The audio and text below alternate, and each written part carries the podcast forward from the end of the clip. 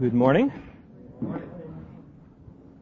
We are continuing in our series of Old Testament character studies this morning, and today we will be looking at Josiah. He came to power as king of Judah at a time when major events were happening in the land. But we're going to read a very personal story. It has to do with Josiah's decisions of how and whether he would follow the Lord. So turn, please, to Second Chronicles chapter thirty-four.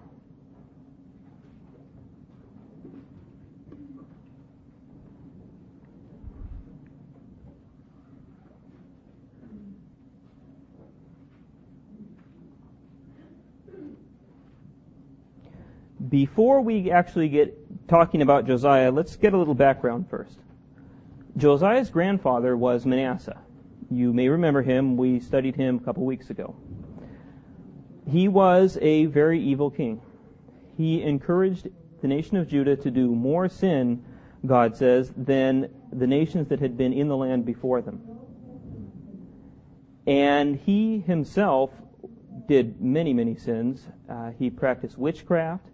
He worshipped idols. He offered his children to idols. And it was during his reign that God finally said, enough is enough. And that judgment was coming. At some time, the nation of Israel would be taken out of the land. He said in Second Kings, I will wipe Jerusalem as one wipes a dish. The nation would be removed. Judgment was coming. Now Manasseh repented, and he turned back to the Lord in his last years. But when he died, his son Ammon took the throne, and he turned right back around, started worshiping idols, serving them, doing just what his father had done. But he died, Ammon died, after only two years. And his son, who's Josiah, took the throne, but Josiah was only eight years old. And you've got to think that Josiah's childhood would have been rather difficult. He's growing up. He has very few good examples. He probably had a few people who served the Lord, but not very many. The vast majority of the people at this time had turned to idols. They had forsaken the Lord. They were serving gods that satisfied their own, ple- own flesh, their own pleasures, doing whatever they wanted. But when he was sixteen years old, he began to seek the Lord. And it wasn't half-hearted. We'll see from what we read. Let's read uh, chapter thirty-four, verses three and four. For in the eighth year of his reign, that's Josiah, while he was still young, he began to seek the God of his father David. And in the twelfth year, he began to purge Judah and Jerusalem of the high places, the wooden images, the carved images, and the molded images. They broke down the altars of the Baals in his presence, and the incense altars which were above them he cut down. And the wooden images, the carved images, and the molded images he broke in pieces, and made dust of them, and scattered it on the graves of those who had sacrificed to them. Now, Josiah is going quite a bit farther than a lot of the kings before him. There were kings who had served the Lord before him, and some had taken the idols out of the land, but most had not gone this far. I like the word in verse three, he began to purge Judah and Jerusalem. He's cleansing them, getting rid of everything that's there. And then verse four, the steps that he goes through, starting halfway through. The molded images he broke in pieces, number one, made dust of them, number two, and scattered it on the graves of those who had sacrificed it to them, number three. By the time he's done with these things, they are history. There is no way you're ever going to use them for anything. But let's not get trapped here into one point of view. Let's make sure we consider everything. Why do we have to get rid of these things completely? Wouldn't it be okay just to set them aside? I mean, they may have some value later. We don't know. Put them in some storehouse somewhere. We're not going to be using them. And of course not. These idols are an encouragement to sin. We need to get rid of them. But I think we do the same thing with sin in our lives sometimes. Deep down in my heart, God has put his finger on something, and I really don't want to get rid of it. So there's some object associated with it, just like these idols here. And I don't want to remove the possibility of going back to it. So God wouldn't want me to completely get rid of it. He wouldn't want me to throw it out completely, or it's just too much. I can't do that. I can't take that step. So I put it up somewhere where I won't see it again, where I'll, where I'll never look at it, never think about it. But you know that never happens. The attitude I should really have about sin is this: what is the most complete way I can possibly think of to get rid of it, and then just do it? There's not a lot of things that we do that with in our society. Most of the things that we deal with have some value, so we want to keep them around in some way. There was one thing I was able to think of, though, that we want to destroy: termites. Because they can totally destroy a house. If I go home and I find I have termites in my house, believe me, right away, I will be on the internet, I will be on the phone, researching as much as I can to figure out what these guys do, what I can possibly do to get rid of them, and the most effective treatment. If, when I'm done with my research, I find that there is some localized solution I can do where I'm one hundred percent sure that the termites are just right there and I can do something to get rid of them right there, I may possibly do that. But if there is any doubt at all, then you know what I'm going to have to do. You've seen the big houses with the tents over them. You have to fumigate the house. You get everybody out of the house. You get everything out of the house that could possibly be poisoned by this gas that's going to be in there. And you have to be out of there for several days. It's a big pain in the neck. But you know what? Who cares? When I get back into that house, those termites have got to be gone. So that is what I should think about my sin. I need to do whatever it takes to remove all trace of it from my life. If I'm doing anything less than that, it's saying to God that I want to keep it around. It's like Jude says in chapter twenty, or verse twenty-three of his letter: hating even the garment defiled by the flesh. The sin should be so offensive to me that if there's any object associated with it, I want to get rid of it. I just want to get it out of my life, just like Josiah does with these idols. So now, after cleaning the idols out of the land, let's see what he does next. Let's read verse eight. In the eighteenth year of his reign, when he had purged the land and the temple, he sent Shaphan the son of Azaliah, Maaseiah the governor of the city, and Joah the son of Joahaz the recorder to repair the house of the Lord, his God. The temple at this point was in a very bad state of repair. After years of idol worship, it was in need of a lot of help. And it was going to take some very serious physical labor to make it useful for people to be able to worship the Lord in it. Among other things, if you read on, you see the floors were all broken up. So there was a lot of work to be done. So Josiah is doing a good work here. But then something completely unexpected happens. Let's start reading in verse fourteen. Now when they brought out the money that was brought into the house of the Lord, Hilkiah the priest found the book of the law of the Lord given by Moses. Then Hilkiah answered and said to Shaphan the scribe, I have found the book of the law in the house of the Lord. And Hilkiah gave the book to Shaphan. So Shaphan carried the book to the king, bringing the king word, saying, all that was committed to your servants they are doing. And they have gathered the money that was found in the house of the Lord and have delivered it into the hand of the overseers and the workmen. Then Shaphan the scribe told the king, saying, Hilkiah the priest has given me a book. And Shaphan read it before the king. Thus it happened, when the king heard the words of the law, that he tore his clothes. Then the king commanded Hilkiah, Ahikam the son of Shaphan, Abdon the son of Micah, Shaphan the scribe, and Asaiah a servant of the king, saying, go, inquire of the Lord for me, and for those who are left in Israel and Judah, concerning the words of the book that is found. For great is the wrath of the Lord that is poured out on us, because our fathers have not kept the word of the Lord, to do according to all that is written in this book.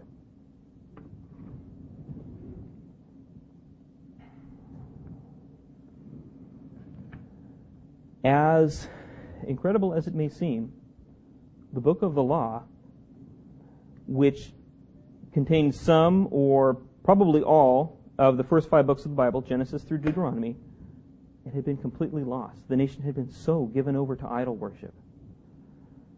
From Josiah's reaction in verse twenty-one, these are words that he has not heard before. And what he hears hurts a lot. Let's just take an example here, a sample of what Josiah heard. I'm reading from Deuteronomy chapter four. You don't have to turn there. And just imagine what it, what it sounded like to him. What, what thoughts would have been running through his head as he heard these words read. This is Moses speaking to the children of Israel as they're about to enter the promised land. Take heed to yourselves, lest you forget the covenant of the Lord your God, which he made with you, and make for yourselves a carved image in the form of anything which the Lord your God has forbidden you. For the Lord your God is a consuming fire, a jealous God.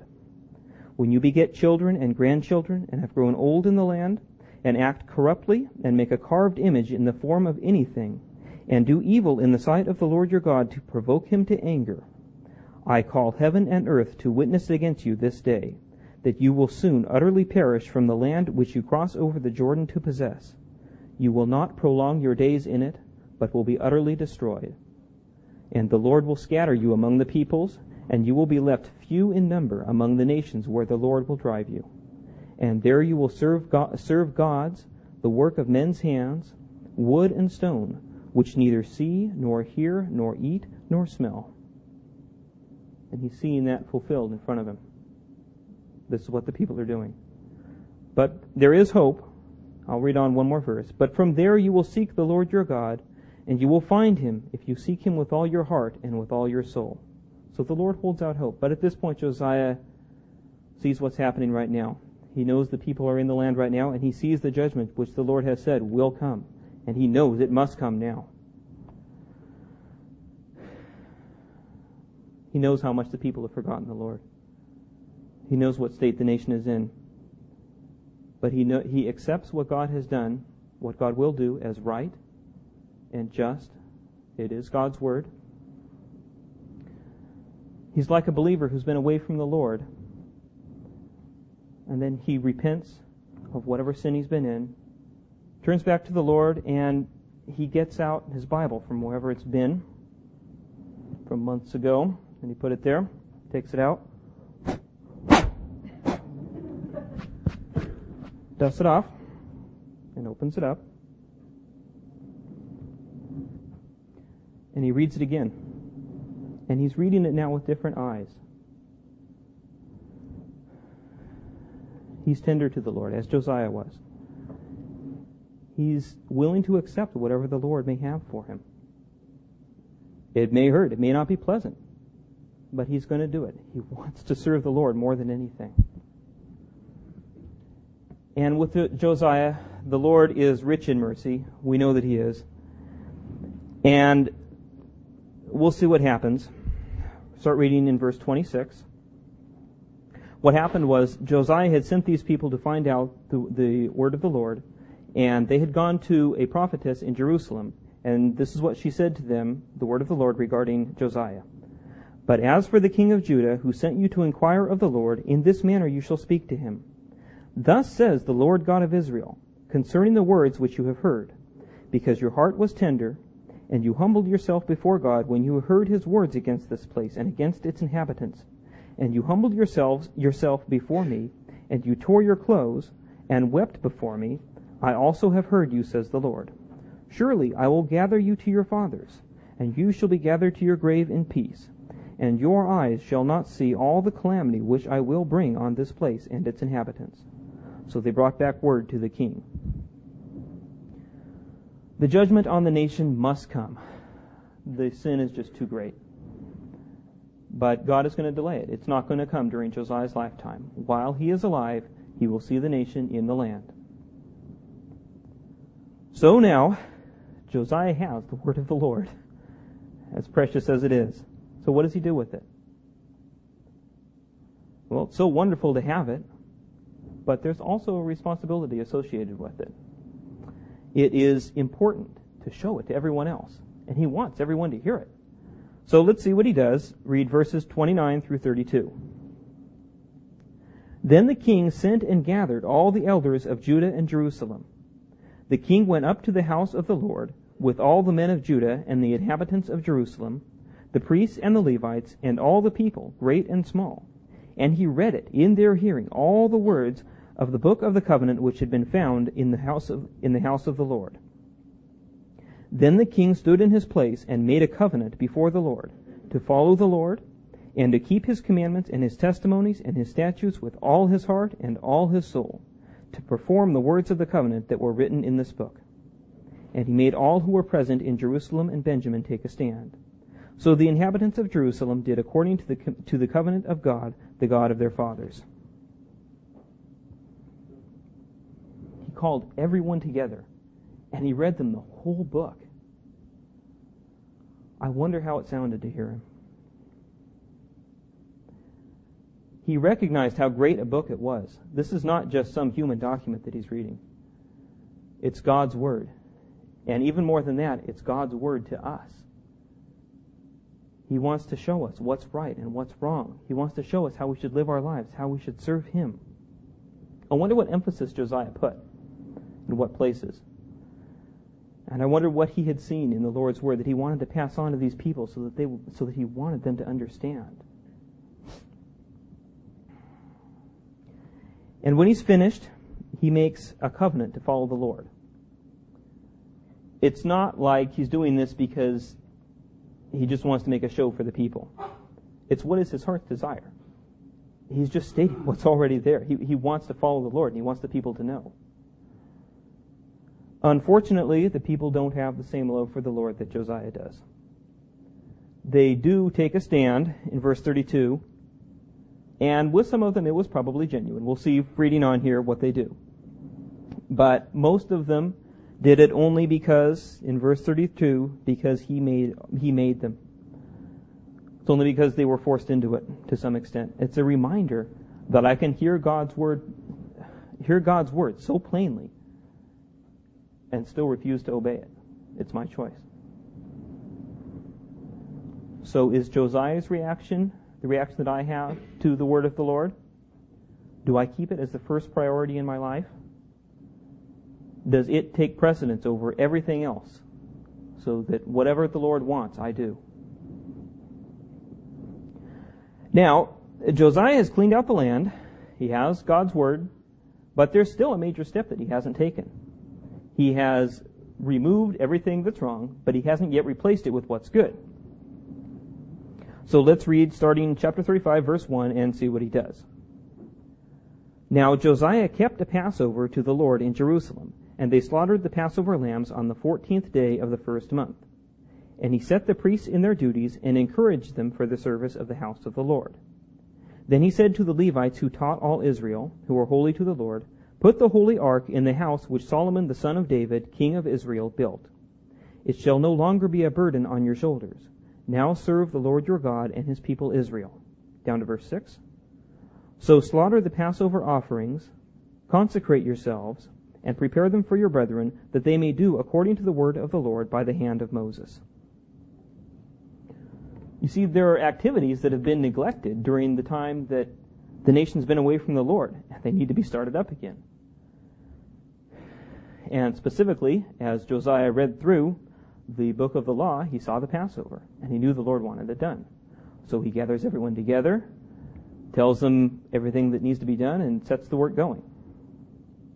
And in the same way, there are things that we should be doing that get neglected when we're away from the Lord.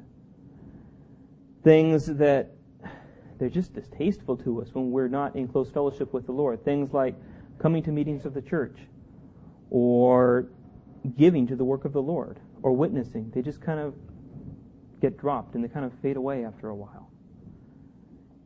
But when we return to the Lord, there should be a heartfelt desire to really get back into these things, to ser- ser- serving the Lord again, and a real joy in being able to serve Him. It's like David said in Psalm fifty-one. This is after he had confessed his sin with Bathsheba, and he, he had confessed it, and he was right with the Lord again. He said, "Restore to me the joy of your salvation, and uphold me by your generous spirit. Then I will teach transgressors your ways, and sinners shall be converted to you." He wanted again to start talking to people who didn't know the Lord and start uh, showing them how great the Lord was. Now, there's quite a bit of detail here regarding the Passover. There's actually nineteen verses of it. I'd like to read a few here and just pick out a theme, see if we can notice something that's repeated here. So, uh, start in verse six. So slaughter the Passover offerings, consecrate yourselves, and prepare them for your brethren, that they may do according to the word of the Lord by the hand of Moses. Verse twelve. Then they removed the burnt offerings, that they might give them to the divisions of the fathers' houses of the lay people, to offer to the Lord, as it is written in the book of Moses. And so they did with the cattle. And on to verse sixteen. So all the service of the Lord was prepared the same day, to keep the Passover and to offer burnt offerings on the altar of the Lord, according to the command of King Josiah. The theme here is that they were doing everything they could to do it the way God had specifically instructed. Verse six, according to the word of the Lord by the hand of Moses. Verse twelve, as it is written in the book of Moses. Verse sixteen, it's not specifically written, but all the service of the Lord was prepared the same day, which is exactly the way the Lord had written it in the in back in the book of the law, and it was quite a quite a, a task to get it done all in one day. They were doing it not because they wanted to just do some rote practice that was written down, but they were showing their love for the Lord. They wanted they, they're showing their love by doing it the way that He had instructed. Everything they could find to do it the way that He wrote, they were doing. And we should pause here to remember what the Passover is, because it's a reminder that just following the Lord, as Josiah and the people had been doing here, as good as it is, is not enough. The Passover was a commemoration for the children of Israel of the time that God had delivered them from the land of Egypt, and also of the time that He had come and killed all the firstborn in the land of Egypt, of the Egyptians, because they had not done what the Israelites had done. The Israelites, each family had taken a lamb, and they had killed that lamb, and taken the blood, and put it on the doorposts of their house. And God said, when I see the blood, I will pass over you. And this was this Passover was a reminder to the Israelites that payment had to be made for sin. They saw the picture. They saw the lamb sacrificed for each family. But we see the reality. We see Christ on the cross. And we see what He did for us. If you've never come to know the Lord, there is a much more important first step you have to take before you can begin to follow the Lord. And that is to confess that you're a sinner. To accept His death on the cross as payment for your sin. And then once you've done that, following the one who has saved you from hell is a, it's never a burden. It's always a joy. Now, we come to the only recorded sin in Josiah's life. But it is a serious one, and there are severe consequences. So let's read chapter thirty-five, verses twenty through twenty-four. After all this, when Josiah had prepared the temple, Necho, king of Egypt, came up to fight against Carchemish by the Euphrates. And Josiah went out against him. But he, that's Necho, sent messengers to him, saying, What have I to do with you, king of Judah? I have not come against you this day, but against the house with which I have war. For God commanded me to make haste. Refrain from meddling with God, who is with me, lest He destroy you. Nevertheless, Josiah would not turn his face from him, but disguised himself, so that he might fight with him, and did not heed the words of Necho from the mouth of God. So he came to fight, to fight in the valley of Megiddo. And the archers shot King Josiah, and the king said to his servants, Take me away, for I am severely wounded. His servants therefore took him out of that chariot, and put him in the second chariot that he had, and they brought him to Jerusalem. So he died, and was buried in one of the tombs of his fathers. And all Judah and Jerusalem mourned for Josiah. This event that we just read about happened thirteen years after the Passover that we read before. By this time, Josiah has known the Lord for quite a long time, and He's done a lot for Him. And it's interesting to note that nowhere in this passage does Josiah ever request guidance from the Lord. Based on that, and based on what happens as a result, his death, he's probably become somewhat proud. By now, he thinks that he's different from other people. He's very spiritual. Other people aren't quite the same, that whatever he does is always the right thing. And it can happen to us, too. We do something great for the Lord. Something wonderful happens. Some great work. And it is great. But then, instead of giving God the glory for it, we think it has something to do with us. That we're so great. When in reality, it's only because we submitted to God that, so, that this great thing has happened. And Josiah is in that same position. He goes off on his own. And then Necho sends him this message. And you might think it a little odd, if for no other reason than it's coming from an idolatrous king. But the Lord can use whoever he wants. And in this case, it says in verse twenty-two, the words of Necho from the mouth of God. So God was trying to get his attention. But Josiah didn't pause. He didn't stop to consider it. He just kept on going. And it ended up costing him his life. What a change from earlier in his life. When his heart was tender, when he was ready to hear whatever the Lord had for him. And it's a reminder to us to remain close to the Lord. As Paul says in First Corinthians ten, verse twelve, let him who thinks he stands take heed, lest he fall. However, even though Josiah committed such a serious sin, this isn't what the Lord focuses on. Let's turn to Second Kings chapter twenty-three and read God's assessment of Josiah's life.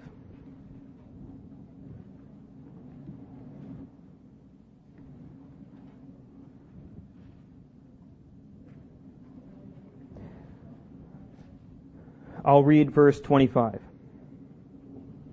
twenty-three. Second Kings twenty-three. Now before him there was no king like him, who turned to the Lord with all his heart, with all his soul, and with all his might, according to all the law of Moses. Nor after him did any arise like him. With all his heart, Josiah lived his life to follow the Lord. That was what drove him. That was what was most important to him. And then, again, all, all the law of Moses. He recognized God's word as the authority. And whatever was in there, whatever it said, is what he did. What an example for us. And let's live our lives so, so that the same could be said about us. Let's pray.